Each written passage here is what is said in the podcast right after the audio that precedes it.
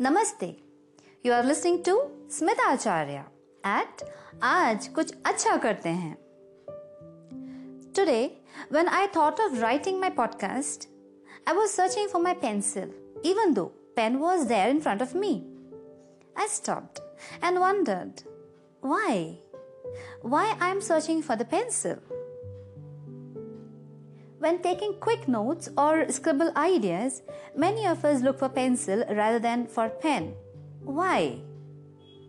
Are we nervous about committing errors or going wrong? Or we don't want to see what mistakes we stumbled upon before actually getting that masterpiece ready? Or we fear being judged? Yes, this is one of the concerns these days being judged. My word to you is don't bother. Draw the line. Just set yourselves free and indulge in what your heart wants to do. Forget about how will you be judged by others.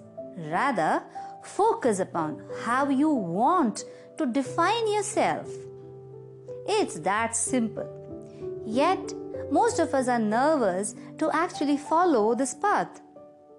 But believe me, keep talking to yourself and motivate yourself in trying it at least once. It's just that first step that seems the toughest. The rest will be as easy as falling on bed. So, just slip aside that to do list which is never ending, only growing by the end of the day. So, let it grow one day more. Reschedule your day, figure out which is the most energy efficient hour of the day for you. Set up a reminder at least half hour prior to wind off anything you were busy with to be able to prepare mentally and physically to pamper yourself. And there you go. And for this time that is set aside for you, you must keep yourself out of the social media and connect with yourself, your soul only. Hear your heart. Hear your heart beat. Listen what it beats for.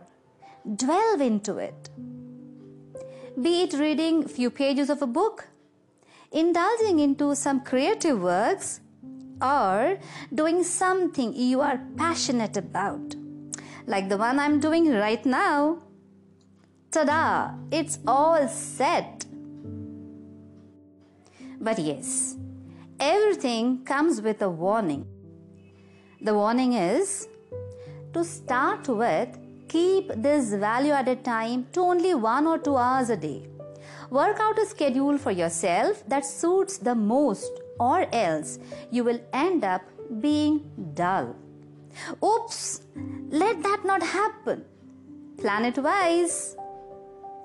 Do try and do let me know your way of decluttering and detoxifying. Bye for now. Have a great day.